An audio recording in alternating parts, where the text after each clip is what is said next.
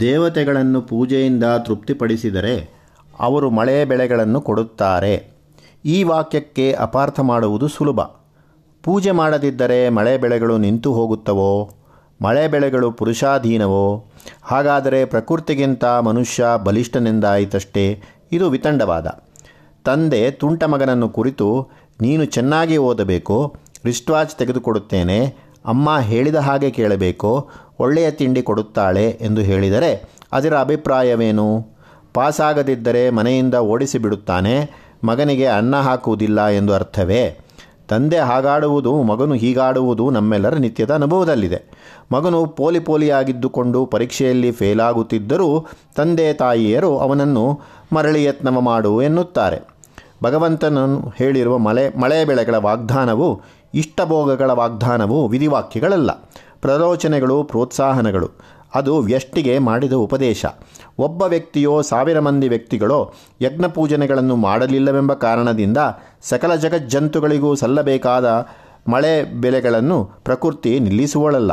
ಪರಸ್ಪರಂ ಭಾವಯಂತಹ ಎಂಬಲ್ಲಿ ಉಪದೇಶಿಸಿರುವ ಪರಸ್ಪರಾನುಕೂಲವು ಮನುಷ್ಯರಿಗೂ ದೇವತೆಗಳಿಗೂ ನಡುವೆ ಇರಬೇಕಾದದ್ದು ಸದ್ಯಕ್ಕೆ ತೋರಿದರೂ ಆ ಪರಸ್ಪರ ಹಿತಚಿಂತನೆಯು ನೀತಿ ಮನುಷ್ಯನಿಗೂ ಇತರ ಪ್ರಾಣಿವರ್ಗಕ್ಕೂ ನಡುವೆಯೂ ಇರತಕ್ಕದ್ದೆಂಬುದನ್ನು ನಾವು ಗ್ರಹಿಸಬೇಕು. ಹಾಗೆಯೇ ಆ ನೀತಿಯು ಮನುಷ್ಯರಲ್ಲಿಯೇ ಅನ್ಯೋನ್ಯವಾಗಿರಬೇಕಾದದ್ದು ಎಂಬುದು ಸ್ಪಷ್ಟವಾಗಿದೆ.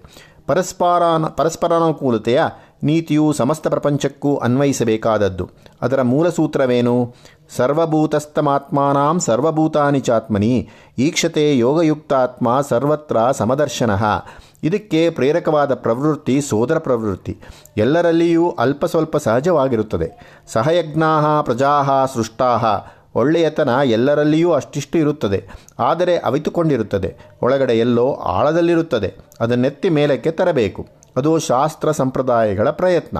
ಯಜ್ಞವು ಸಮಸ್ತ ಲೋಕಕ್ಕೂ ಹಿತವನ್ನುಂಟು ಮಾಡುವ ಕಾರ್ಯ. ಅದು ಪೂಜಾರೂಪವಾಗಿಯೂ ಸ್ವಾರ್ಥತ್ಯಾಗ ರೂಪದಲ್ಲಿಯೂ ಲೋಕಹಿತಾರ್ಥವಾಗಿಯೂ ಮಾಡಿದ ಕರ್ಮ. ದೇವಮಾನವರುಗಳ ಪರಸ್ಪರ ಸಹಕಾರದಿಂದಲೇ ಜಗಜ್ಜೀವನ ತತ್ಪ್ರಯುಕ್ತವಾಗಿ ಯಜ್ಞಕರ್ಮ ಅಂತ ಕರ್ಮವೇ ಧರ್ಮ. ಶ್ರುತಿಯ ಮಾತು ಅದು. ಯಜ್ಞೇನ ಯಜ್ಞಮಯಜಂತ ದೇವಾ ತಾನಿ ಧರ್ಮಾಣಿ ಪ್ರಥಮಾನ್ಯಾಸನ್. ದೇವತೆಗಳು ಸೃಷ್ಟಾದಿಯಲ್ಲಿ ಪಂಚಮಹಾಭೂತಗಳನ್ನು ತದ್ವಿಹಿತ ಕರ್ಮಗಳಲ್ಲಿ ವಿನಿಯೋಜಿಸುವುದರ ಮೂಲಕ ಈಶ್ವರನನ್ನು ಆರಾಧಿಸಿದರು ಅದೇ ಪ್ರಥಮಯಜ್ಞ, ಅದೇ ಧರ್ಮಕ್ಕೆ ಆದಿ.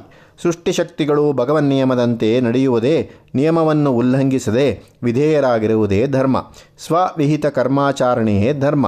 ನಮ್ಮ ಮಹಾಕವಿಗಳು ಅದನ್ನೇ ಪ್ರಶಂಸಿ ಮಾಡಿದ್ದಾರೆ. ವಾಲ್ಮೀಕಿ ವ್ಯಾಸರುಗಳು ಈ ಅಭಿಪ್ರಾಯವನ್ನು ಗ್ರಹಿಸಿದ್ದಾರೆ. ದೇವತೆಗಳು ಬೇರೆ ಮನುಷ್ಯರು ಬೇರೆ. ಈ ಲೋಕಕ್ಕೂ ಆ ಲೋಕಕ್ಕೂ ಏನೂ ಸಂಬಂಧವಿಲ್ಲ ಎಂಬುದನ್ನು ಅವರು ಅಂಗೀಕಾರ ಮಾಡಿಲ್ಲ. ದೇವತೆಗಳು ಮನುಷ್ಯರು ಇತರ ಪ್ರಾಣಿ ವರ್ಗಗಳು ಎಲ್ಲ ಒಂದೇ ಲೋಕ. ಎತ್ರ ವಿಶ್ವಂ ಭವತ್ಯೇಕ ನೀಡಂ. ಇಡೀ ವಿಶ್ವವೇ ಈ ಈಶ್ವರ ಸನ್ನಿಧಿಯ ಒಂದು ಗೂಡಿನಲ್ಲಿ ಅಡಗಿಕೊಂಡಿದೆ. ಕಾಳಿದಾಸನ ಶಾಕುಂತಲದಲ್ಲಿ ತವ ಭವತು ಬಿಡೌಜಾಹ ಪ್ರಾಜ್ಯವೃಷ್ಟಿ ಪ್ರಜಾಸುತ್ವಮಪಿ ವಿತತಯಜ್ಞೋ ವ್ರಜೀನಂ ಪ್ರೀಣಯಸ್ವ. ಧರಣಿನಾಥನೇ ನಿನ್ನ ದೇಶಗಳೊಳಿಂದ್ರಂ ಮಾಡಿಯೇ ಸದೃಷ್ಟಿಯಂ ಸುಂದರಂ. ನೀನು ಮುದಾರಯಾಗ ಮುಖದಿಂ ಸಂತರ್ಪಿಸು. ಈ ಗೀತೋಪದೇಶದ ಅಂತರ್ಭಾವವನ್ನು ನಾವು ಸಾವಧಾನವಾಗಿ ಗ್ರಹಿಸಬೇಕು. ಜಗತ್ತು ಈಶ್ವರ ಕಾರ್ಯ. ಈ ಸಂತತವಾದ ಮಹಾಕಾರ್ಯದಲ್ಲಿ ಅನಂತ ಶಕ್ತಿಗಳು ಸೇರಿವೆ. ಆ ಭಗವತ್ ಶಕ್ತಿಗಳೊಡನೆ ತಾನೂ ಅವುಗಳಲ್ಲೊಂದು ಎಂದು ಸೇರಿಕೊಂಡು ಸಹಕರಿಸುವ ಅವಕಾಶವನ್ನು ಮನುಷ್ಯನಿಗೆ ಈಶ್ವರ ವ್ಯವಸ್ಥೆ ದೊರಕಿಸಿದೆ. ಅದೇ ಧರ್ಮ. ಆ ಅವಕಾಶವನ್ನು ಉಪಯೋಗಿಸಿಕೊಳ್ಳುವುದು ಸತ್ಕರ್ಮ. ಕರ್ಮವು ನೀರಿನಂತೆ ಸ್ವತಂತ್ರ ಗುಣವರ್ಣಗಳದ್ದು ನೀರು ಎಂತೆಲ್ಲದಲ್ಲಿ ಹರಿಯುತ್ತದೆಯೋ ಅಂಥ ಬಣ್ಣ, ರುಚಿ, ವಾಸನೆಗಳು ತಾಳುತ್ತದೆ. ಅದರಂತೆಯೇ ಕರ್ಮವು ಕರ್ಮಿಯನ್ನು ಅನುಸರಿಸಿ ಪಾಪವಾಗಬಹುದು, ಪುಣ್ಯವಾಗಬಹುದು. ಉಭಯಾತೀತವಾದ ಆತ್ಮೈಕ ವಿಲಾಸವಾಗಬಹುದು. ಕರ್ಮಿಯ ಭಾವನೆ ಉದಾತ್ತವಾದಂತೆ ಕರ್ಮವು ನಿರ್ಮಲಿನವಾಗುತ್ತದೆ. ಹೇಗಾದರೂ ಕರ್ಮವು ಜಗಜ್ಜೀವನದ ಒಂದಂಶ. ಹಾಗಿರಲಾಗಿ ಕರ್ಮವು ದೇವತೆಗಳನ್ನು ತೃಪ್ತಿಪಡಿಸುವಂತಹದ್ದಾದರೆ ಅವರು ಪ್ರತಿಫಲವಾಗಿ ಮಳೆ ಬೆಳೆಗಳನ್ನು ಕೊಡುವುದ, ಕೊಡುತ್ತಾರೆ. ಅದರಿಂದ ಪ್ರಾಣಿಗಳಿಗೆ ಸೌಖ್ಯ, ವೈಭವಗಳು. ಇಲ್ಲಿ ಒಂದು ಪ್ರಶ್ನೆ. ಮನುಷ್ಯ ಮಾಡುವ ಯಜ್ಞ ಕಾರ್ಯಕ್ಕೂ ಪ್ರಕೃತಿ ಮಾಡಿಸುವ ಮಳೆ ಬೆಳೆಗಳಿಗೂ ಸಂಬಂಧವೇನು? ಮನುಷ್ಯನು ಕರ್ಮ ಮಾಡದಿದ್ದರೆ ಪ್ರಕೃತಿಯ ಕೆಲಸ ನಿಂತು ಹೋಗುತ್ತದೆಯೇ? ಯಜ್ಞಯಾಗಾದಿ ಸ್ಮರಣೆಯೇ? ಇಲ್ಲದ ದೇಶಗಳಲ್ಲಿ ಮಳೆ ಬೆಳೆಗಳಾಗುತ್ತಿಲ್ಲವೇ? ಇಲ್ಲಿ ಆಲೋಚನೆಗೆ ಬರಬೇಕಾದ ಅಂಶಗಳು ಬಂದಿದೆ, ಐದಿವೆ. ಒಂದು. ಮನುಷ್ಯ ಪುಣ್ಯಕ್ಕೂ ದೈವಾನುಗ್ರಹಕ್ಕೂ ಸಂಬಂಧ ಉಂಟೆಂಬ ನಂಬಿಕೆ ಎಲ್ಲ ಮತಗಳಲ್ಲಿಯೂ ಉಂಟು. ಹಾಗೆಯೇ ಮನುಷ್ಯ ಪಾಪಕ್ಕೂ ದೈವಾಗ್ರಹಕ್ಕೂ ಸಂಬಂಧ ಉಂಟು. ದೈವವು ಆಗ್ರಹಗೊಂಡಾಗ ಪ್ರಕೃತಿಯು ವೈಪರೀತ್ಯ, ಅತಿವೃಷ್ಟಿ, ಅನಾವೃಷ್ಟಿ, ಭೂಕಂಪ, ಸಾಂಕ್ರಾಮಿಕ ರೋಗ ಇತ್ಯಾದಿ. ಈ ನಂಬಿಕೆ ಇಸ್ಲಾಂ ಮತದ ಪವಿತ್ರ ಗ್ರಂಥಗಳಲ್ಲಿಯೂ, ಕ್ರೈಸ್ತ ಮತದ ಸಾಹಿತ್ಯದಲ್ಲಿಯೂ ಕಾಣಬರುತ್ತದೆ. ಎರಡು ಇಂಡಿಯಾ ದೇಶದಿಂದ ಹೊರಗಿರುವ ದೇಶಗಳು, ವೇದಶಾಸ್ತ್ರಗಳನ್ನರಿಯದ ದೇಶಗಳು, ಯಜ್ಞಾದಿಗಳಿಲ್ಲದೆಯೇ ಮಳೆ ಬೆಳೆಗಳನ್ನು ಪಡೆಯುತ್ತಿವೆ ಎಂಬ ಮಾತನ್ನು ಕೂಡ ಹಾಗೆಯೇ ಒಪ್ಪತಕ್ಕದ್ದಲ್ಲ. ಯಜ್ಞವೆಂದರೆ ದೇವತಾ ಪೂಜೆ.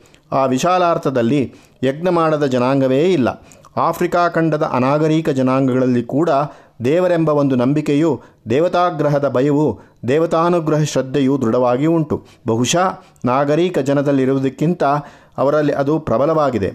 ಮತವಿಲ್ಲದ ಮನುಷ್ಯನಿಲ್ಲ, ಯಜ್ಞವಿಲ್ಲದ ಮತವಿಲ್ಲ. ಆದುದರಿಂದ ಯಜ್ಞಕ್ಕೂ ಮಳೆ ಬೆಳೆಗಳಿಗೂ ಸಂಬಂಧವಿಲ್ಲವೆಂಬ ವಾದವು ವೇದೇತರ ಮತಗಳ ಉದಾಹರಣೆಯಿಂದ ಸಿದ್ಧವಾಗುವುದಿಲ್ಲ. ಮೂರು, ಮನುಷ್ಯ ಕರ್ಮಕ್ಕೂ ಪ್ರಕೃತಿ ವರ್ತನೆಗೂ ಕಾರಣ ಕಾರ್ಯ ಸಂಬಂಧ ಉಂಟೆನ್ನಲು ಪ್ರಮಾಣ ಕೊಡುವುದು ಎಷ್ಟು ಕಷ್ಟವೋ ಅದಿಲ್ಲವೆನ್ನಲು ಪ್ರಮಾಣ ಕೊಡುವುದು ಅಷ್ಟೇ ಕಷ್ಟ. ಜನ್ಮಾಂತರ ಲೋಕಾಂತರ ಪ್ರಾಪ್ತಿಗಳ ಮಾತು ಹಾಗೆಯೇ. ಪುನರ್ಜನ್ಮ ಪರಲೋಕಗಳುಂಟೆಂದರೆ ಪುಣ್ಯ ಪಾಪಗಳಿಗೂ ಸುವೃಷ್ಟಿ ಅನಾವೃಷ್ಟಿಗಳಿಗೂ ಸಂಬಂಧವುಂಟು. As in the physical world, so in the world of the spirit. Nothing ever goes without producing results. Results of one kind or of another kind. ನಾವು ಪ್ರಾಚೀನ ಕರ್ಮ ಎಂಬುದನ್ನು ನಂಬುತ್ತೇವೆ. ಜನ್ಮಾಂತರ ಎಂಬುದನ್ನು ನಂಬುತ್ತೇವೆ, ಭವಿಷ್ಯತ್ತುಂಟು ಎಂಬುದನ್ನು ನಂಬುತ್ತೇವೆ. ಆದದ್ದರಿಂದ ಮನುಷ್ಯನ ಕರ್ಮಕ್ಕೂ ದೈವಿಕ ವ್ಯಾಪಾರಕ್ಕೂ ಸಂಬಂಧ ಉಂಟೇ ಉಂಟು ಎಂಬುದನ್ನು ನಾವು ನಂಬುತ್ತೇವೆ. ನಾಲ್ಕು, ಪ್ರಕೃತಿ ಚರ್ಯೆಯು ಮನುಷ್ಯ ಚರ್ಯೆಗೆ ಪ್ರತ್ಯುತ್ತರವಲ್ಲವೆಂದಾದರೆ ಪ್ರಕೃತಿಯ ಯಾವುದಾದರೊಂದು ಚರ್ಯೆಗೆ ಕಾರಣವೇನೆಂಬುವು ಹೇಳಬಹುದು. ಪ್ರಕೃತಿಯ ನಿಯಮವಾದೂ ಇಲ್ಲದ್ದೇ ಅದು ಯಾದೃಚ್ಛಿಕವೇ, ಉನ್ಮತ್ತ ಸಂಭ್ರಮವೇ, ಸೂರ್ಯಗತಿ, ಚಂದ್ರಗತಿ, ಭೂಗತಿ ಈ ಪ್ರಕೃತಿ ಕಾರ್ಯಗಳನ್ನು ನೋಡಿದರೆ ಹಾಗೆನ್ನಿಸುವುದಿಲ್ಲ. ಅಲ್ಲಿ ನಿಯತಿ ಕಾಣುತ್ತಿದೆ. ಪ್ರಕೃತಿ ಕಾರ್ಯದಲ್ಲಿ ಋತುಸೂತ್ರದ ಕ್ರಮಕ್ಕೆ ವ್ಯಾಪ್ತಿಯುಂಟೆಂದು ಆಗಲೇ ನೋಡಿದ್ದೇವೆ. ಹಾಗೆಂದ ಮೇಲೆ ಆ ಕಾರಣ ಅಕಾರಣ ಘಟನೆಗೆ ಹೇಗಾಗುತ್ತವೆ? ಎಲ್ಲ ಕಾರ್ಯಕ್ಕೂ ಕಾರಣ ಉಂಟು ಆ ಕಾರಣಗಳಲ್ಲಿ ಒಂದಂಶ ಮನುಷ್ಯರ ಕರ್ಮಾಕರ್ಮವೆಂದು ನಾವು ಊಹಿಸುತ್ತೇವೆ. ಪ್ರಕೃತಿಯು ಈಶ್ವರ ನಿಯಾಮಕದಂತೆ ನಡೆಯತಕ್ಕದ್ದು. ಕರ್ಮಕ್ಕೆ ತಕ್ಕ ಫಲವೆಂಬುದು ಈಶ್ವರ ನಿಯಮ. ಐದು. ಜಗತ್ತು ಒಂದು ಅಖಂಡವಾದ ಮಹಾಯಂತ್ರ. ದೇವತೆಗಳು, ಮನುಷ್ಯರು ತಿರ್ಯಜ್ಜಂತುಗಳು ಜಡವಸ್ತುಗಳು ಸಹ ಆ ಯಂತ್ರದ ಚಕ್ರಗಳು, ಕೀಳುಗಳು, ಹಿಡಿತಗಳು, ಸಲಾಕಿಗಳು, ಬಿಗಿಪಟ್ಟಿಗಳು, ಇವುಗಳಲ್ಲಿ ಪ್ರತಿಯೊಂದೂ ತನ್ನ ತನ್ನ ಕೆಲಸ ಸರಿಯಾಗಿ ಮಾಡುತ್ತಿದ್ದರಲ್ಲವೇ, ಒಟ್ಟು ಯಂತ್ರ ಸಾಗುವುದು. ಮೋಟಾರು ಗಾಡಿಯಲ್ಲಿ ಮಡ್ಗಾರ್ಡ್ ಎಂಬ ಕೆಸರು ಕಾಪಿಗೆ ಒಂದು ಕಂಬ ತಗಲಿ, ಅದರ ಒಂದು ಮೊಳೆ ಸಡಲಿದರೆ ಕೂಡಲೇ ಅದನ್ನು ಗಟ್ಟಿ ಮಾಡಬೇಕು. ಅದು ಸಡಲಿ ಹಾಗೆಯೇ ಇದ್ದರೆ ಅದರಿಂದ ಕಟಕಟ ಶಬ್ದವಾಗಿ, ಆ ಶಬ್ದದ ಸ್ಪಂದಿತಗಳು ಕ್ರಮೇಣ ಗಾಡಿಯ ಇತರ ಭಾಗಗಳಿಗೆ ತಗಲಿ, ಕೊಂಚ ದಿನದಲ್ಲಿ ಗಾಡಿಯೊಟ್ಟೋ ಸಡಲಿ ಕೆಲಸ ಮಾಡದೆ ನಿಂತೀತು ಪ್ರಪಂಚ ಯಂತ್ರದಲ್ಲಿಯೂ ಹಾಗೆಯೇ. ಮನುಷ್ಯ ಈ ಹೊತ್ತು ಮಾಡಿದ ಲೋಪ ನಾಳೆ ದೇವತೆಗಳೆಂಬ ಪ್ರಕೃತಿ ಶಕ್ತಿಗಳನ್ನು ಮುಟ್ಟಿ ಮುನಿಸುತ್ತದೆ. ಮನುಷ್ಯನು ಜಗದ್ಯಂತ್ರದಿಂದ ಬೇರೆಯಾಗಿಲ್ಲ. ಯಂತ್ರಕ್ಕಾದದ್ದೆಲ್ಲ ಅವನಿಗಾಗುತ್ತದೆ. ಅವನು ಮಾಡಿದ್ದೆಲ್ಲ ಯಂತ್ರಕ್ಕೂ ತಗಲುತ್ತದೆ. ಹೀಗೆ ದೇವತೆಗಳು ಮನುಷ್ಯರು ಒಂದೇ ಯಂತ್ರದ ಅವಯವಗಳು. ಈ ವಿಚಾರದ ಇನ್ನೂ ಕೆಲವಂಶಗಳು ಬೇರೆ ಕಡೆ ಪ್ರಸ್ತಾವಿಸಿದೆ.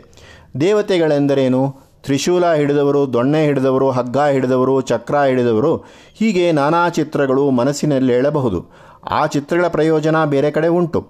ಅವು ಧ್ಯಾನ ಸಹಾಯಗಳು ಶಾಸ್ತ್ರ ಜಿಜ್ಞಾಸೆ ಮಾಡುವಾಗ ದೇವತೆಗಳೆಂದರೆ ಸೃಷ್ಟಿಶಕ್ತಿಗಳು, ಪ್ರಕೃತಿಯ ಮೂಲಶಕ್ತಿಗಳು, ನಾನಾ ವಿಧದ ಮಹಾಶಕ್ತಿಗಳು. ಈ ಅಮಾನುಷ ಶಕ್ತಿಗಳಿಗೂ ಮನುಷ್ಯನಿಗೂ ಇರುವ ಸಂಬಂಧ ಅಪ್ರತ್ಯಕ್ಷವಾಗಿರಬಹುದು. ಅದು ಅಪ್ರತ್ಯಕ್ಷವಾದದ್ದರಿಂದ ಇಲ್ಲವೆನ್ನುವ ಹಾಗಿಲ್ಲ. ಬೆಂಗಳೂರಿನಲ್ಲಿರುವ ನಮಗೆಲ್ಲ ಚೈನಾ ದೇಶ ಅಪ್ರತ್ಯಕ್ಷವಾಗಿದೆ.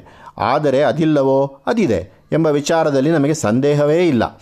ಭೂಲೋಕ ದೇವಲೋಕಗಳ ಅನ್ಯೋನ್ಯ ಪರಿಣಾಮಾಧಿಕಾರಿಗಳು ಜಗದ್ಬಾಂಧವ್ಯವನ್ನು ಸ್ವಾಮಿ ಸಾರಿ ನಮ್ಮ ಕಾಲದ ಸೋಷಲಿಸ್ಟ್ ಸಮಾಜಾಧಿಕಾರವಾದ ಕಮ್ಯುನಿಸಂ ಸಮಷ್ಟಿ ಸಾಮ್ಯವಾದ ಎಂಬ ವಾದಗಳಿಗಿಂತ ವಿಸ್ತಾರವಾದ ನೀತಿಯನ್ನು ಎತ್ತಿ ತೋರಿಸಿದ್ದಾನೆ. ತುರುತ್ತಾನ ಪ್ರಧಾಯೋಭ್ಯೋ ಯೋ ಭುಂಕ್ತೆ ಸ್ವೇನ ಏವ ಸಹ. ದೇವತೆಗಳು ತನಗೆ ಕೊಟ್ಟದ್ದನ್ನು ಯಾರು ದೇವತಾ ಪ್ರೀತ್ಯರ್ಥವಾಗಿ ಇತರರಿಗೆ ಹಂಚಿಕೊಡದೆ ತಾನೊಬ್ಬನೇ ತಿನ್ನುತ್ತಾನೋ ಅವನು ಕಳ್ಳನೇ ಸರಿ. ಯಜ್ಞಶಿಷ್ಟಾಶಿನಸ್ಸಂತೋ ಮುಚ್ಯಂತೆ ಸರ್ವಕಿಲ್ಬಿಷೈ ಭುಂಜತೆ ತೇ ತ್ವಗಂಹಾಹ ತ್ವಗಂ ಪಾಪ ಯೇ ಪಚ್ ಪಚಂತ್ಯಾತ್ಮ ಕಾರಣಾತ್ ತನ್ನ ಸಂಪಾದನೆಯಲ್ಲಿ ದೈವ ಪ್ರೀತ್ಯರ್ಥವಾಗಿ ಇತರರಿಗೆ ಭಾಗ ಕೊಡುವುದು ಯಜ್ಞ. ಆ ಯಜ್ಞ ಮಾಡಿ ಮಿಕ್ಕದ್ದನ್ನು ದೈವಪ್ರಸಾದವೆಂದು ಊಟ ಮಾಡುವವನು ಸತ್ಪುರುಷ. ಹಾಗೆ ಮಾಡದೆ ತನ್ನೊಬ್ಬನಿಗಾಗಿಯೇ ಅಡಿಗೆ ಮಾಡಿಸಿದವನು ತಿನ್ನುವ ಅನ್ನಪಾಪ. ಆದುದರಿಂದಲೇ ನಮ್ಮಲ್ಲಿ ವೈಶ್ವದೇವ ಬಲಿಹರಣ, ಭೂತಬಲಿ ಮೊದಲಾದ ದೈವ ನೈವೇದ್ಯ ಸಂಪ್ರದಾಯಗಳು ಪೂರ್ವದಿಂದ ಬಂದಿದೆ. ಯಾರಾದರೂ ಅತಿಥಿಗಳು ಸಹ ಪಂಕ್ತಿಯಲ್ಲಿಲ್ಲದೆ ಊಟ ಮಾಡತಕ್ಕದ್ದಲ್ಲವೆಂಬ ನಿಯಮವು ಭಾವವೂ ಅದೇ. ಆ ಉದ್ದೇಶದಿಂದಲೇ ವೇದ ಸಾರುತ್ತದೆ. ಕೇವಲಾಗೋ ಭವತಿ ಕೇವಲಾದಿ, ದೇವರಿಗೆ ನೈವೇದ್ಯ, ಅತಿಥಿ ಸತ್ಕಾರ, ಇವು ಯಜ್ಞಗಳೇ. ಇದೇ ಸಂಸೃಷ್ಟಿ ಜೀವನದ ನೀತಿ. ಇದೇ ಆತ್ಮವಿಕಾಸದ ಮಾರ್ಗ. ಋಗ್ವೇದದ ಕಾಲದಿಂದ ಮಹರ್ಷಿಗಳು ಸಾರಿರುವ ಆತ್ಮಭಾವ ವಿಸ್ತರಣ ಮಾರ್ಗವನ್ನೇ ಶ್ರೀಕೃಷ್ಣ ಅರ್ಜುನನಿಗೆ ಬೋಧಿಸಿದ್ದು. ಈಶೋಪನಿಷತ್ತು ಹೇಳುತ್ತದೆ, ತೇನ ತಕ್ತೇನ ಭುಂಜಿ ಭುಂಜಿತ ಎಲ್ಲ ಸಂಪತ್ತೂ ಈಶ್ವರನದು. ಅವನು ಪ್ರಸಾದವೆಂದು ನೀನು ಈ ಲೋಕವನ್ನು ಅನುಭವಿಸು. ನನಗೆ ಚೆನ್ನಾಗಿ ತಿಳಿದ ಒಂದಾನೊಂದು ಕುಟುಂಬದಲ್ಲಿ ನಡೆಯುತ್ತಿದ್ದ ಒಂದು ಮನಸ್ಪರ್ಶಿಯಾದ ಸಂಗತಿಯನ್ನು ಇಲ್ಲಿ ಹೇಳಬೇಕೆನಿಸುತ್ತದೆ. ಆ ಕುಟುಂಬದ ಯಜಮಾನ ತಕ್ಕ ಮಟ್ಟಿಗೆ ಅನುಕೂಲಸ್ಥ. ಸರ್ಕಾರದ ಚಾಕರಿಯಲ್ಲಿ ನಾನೂರು, ಐನೂರು ರೂಪಾಯಿ ಸಂಬಳ ತೆಗೆಯುತ್ತಿದ್ದವನು.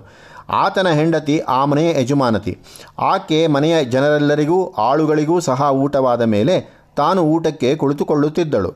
ಹಾಗೆ ಕುಳಿತುಕೊಂಡಾಗ ತನ್ನ ಊಟದೆಲೆಯಲ್ಲಿ ತನಗೆ ಬೇಕಾದ ಪದಾರ್ಥಗಳನ್ನೆಲ್ಲ ಬಡಿಸಿಕೊಂಡು ಮಿಕ್ಕ ಪದಾರ್ಥಗಳನ್ನೆಲ್ಲ ಬೇರೆ ಇಟ್ಟು ತನ್ನ ಎಲೆಯಲ್ಲಿದ್ದುದನ್ನು ಅನ್ನ, ತುಪ್ಪ, ಪಲ್ಯ, ಭಕ್ಷ್ಯವೇನಾದರೂ ಇದ್ದರೆ ಅದು ಇದನ್ನೆಲ್ಲ, ತನ್ನ ಒಂದು ಕೈ ಬೊಗಸೆಯ ತುಂಬ ತುಂಬಿಕೊಂಡು ತಲೆಬಾಗಿಲಿಗೆ ಬಂದು ನಿಲ್ಲುತ್ತಿದ್ದಳು.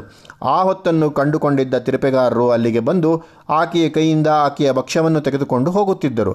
ಇದು ಸಾಮಾನ್ಯವಾದ ವಾಡಿಕೆ. ಒಂದು ದಿನ ಆಕೆಯ ಮಗನು ಆಕೆಯನ್ನು ಕುರಿತು ಅದರ ಅರ್ಥವೇನೆಂದು ಕೇಳಿದ.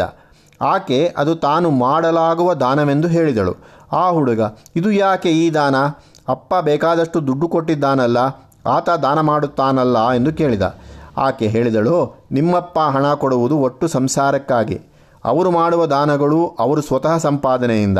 ನಾನು ಮಾಡುವ ಸಂಪಾದನೆ ಏನಿದ್ದರೂ ನಾನು ಮಾಡಿದ ಅಡಿಗೆಯಿಂದ. ನನ್ನ ದುಡಿತದಿಂದ ನನ್ನ ಊಟ ಸಂಪಾದಿಸಿಕೊಂಡು, ಈ ನನ್ನ ಊಟದಲ್ಲಿ ಇನ್ನೊಬ್ಬರಿಗೆ ಭಾಗವಿಟ್ಟರೆ ಅದು ನಾನು ಮಾಡುವ ಪುಣ್ಯವಾದೀತು. ನಿಮ್ಮಪ್ಪನ ಹಣವನ್ನು, ನಿನ್ನ ಹಣವನ್ನು ನಾನು ದಾನ ಮಾಡಿದರೆ ಏನು ಬಂತು? ಅದರಲ್ಲಿ ನನ್ನ ತ್ಯಾಗವಿಲ್ಲ. ತ್ಯಾಗವಿಲ್ಲದ ದಾನ ಬರೀ ಹೆಸರಿನದು. ಜಗದ್ಬಾಂಧವ್ಯ ಧರ್ಮದ ಕಾರಣದಿಂದ ಕರ್ಮ ಎಲ್ಲರಿಗೂ ಯುಕ್ತವಾಗುತ್ತದೆ. ಎಲ್ಲರಿಗೂ ಎಂದರೆ ಆತ್ಮಸಾಕ್ಷಾತ್ಕಾರವಾದವರಿಗೂ ಸಹ ಎಂದು ಅಭಿಪ್ರಾಯವೇ ಹೌದು. ಹದಿನೇಳನೆಯ ಶ್ಲೋಕದ ತಸ್ಯ ಕಾರ್ಯಂನ ವಿದ್ಯತೆ ಎಂಬಷ್ಟನ್ನು ನೋಡಿ ಗ್ರಂಥ ಮುಚ್ಚುವವರು ಆತ್ಮಜ್ಞಾನಿಗೆ ಕರ್ಮವಿಲ್ಲ ಎಂದುಕೊಳ್ಳಬಹುದು. ಅದು ಭ್ರಾಂತಿ. ಏಕೆಂದರೆ ಈ ಶ್ಲೋಕದಲ್ಲಿ ಆರಂಭವಾದ ವಾಕ್ಯ ಮುಗಿಯುವುದು ಹತ್ತೊಂಬತ್ತನೆಯ ಶ್ಲೋಕದಲ್ಲಿ. ತಸ್ಮಾದ ಸಕ್ತಃ ಸತತಂ ಕಾರ್ಯಂ ಕರ್ಮ ಸಮಾಚಾರ. ಆತ್ಮಜ್ಞಾನಿಯಾದವನಿಗೆ ಸ್ವಪ್ರಯೋಜನಾಪೇಕ್ಷೆ ಇಲ್ಲ, ಅಷ್ಟೇ. ಲೋಕಪ್ರಯೋಜನಕ್ಕೋಸ್ಕರ ಫಲಾಸಕ್ತಿ ಇಲ್ಲದೆ ಕರ್ಮ ಮಾಡುತ್ತಾನೆ ಅವನು. ಅನ್ಯ ನಿರ್ಬಂಧದಿಂದಲ್ಲ. ಭಗವಂತನು ಎಲ್ಲೆಲ್ಲೋ ಕಾರ್ಯಂ ಕರ್ಮ, ನಿಯತಂ ಕರ್ಮ ಎಂದೇ ಹೇಳುತ್ತಾನೆ. ನಿನಗೆ ಯಾವುದು ಕರ್ತವ್ಯವೋ ಅದನ್ನು ಮಾಡು. ದಾನ ಮಾಡು ಎಂದೇನೋ ಹೇಳಿದ್ದುಂಟು. ಸಾಲ ಮಾಡಿ ಮಾಡಬೇಕೆಂಬ ತಾತ್ಪರ್ಯವಲ್ಲ. ಖುದ್ದು ದಾನ ಮಾಡಬೇಕಾದದ್ದಿಲ್ಲ. ಕುಟುಂಬಾಭರಣ ಮೊದಲಾದ ಧರ್ಮಗಳನ್ನು ಸ್ವಕರ್ಮ ಫಲಿತದಿಂದ ನಡೆಸಬೇಕು.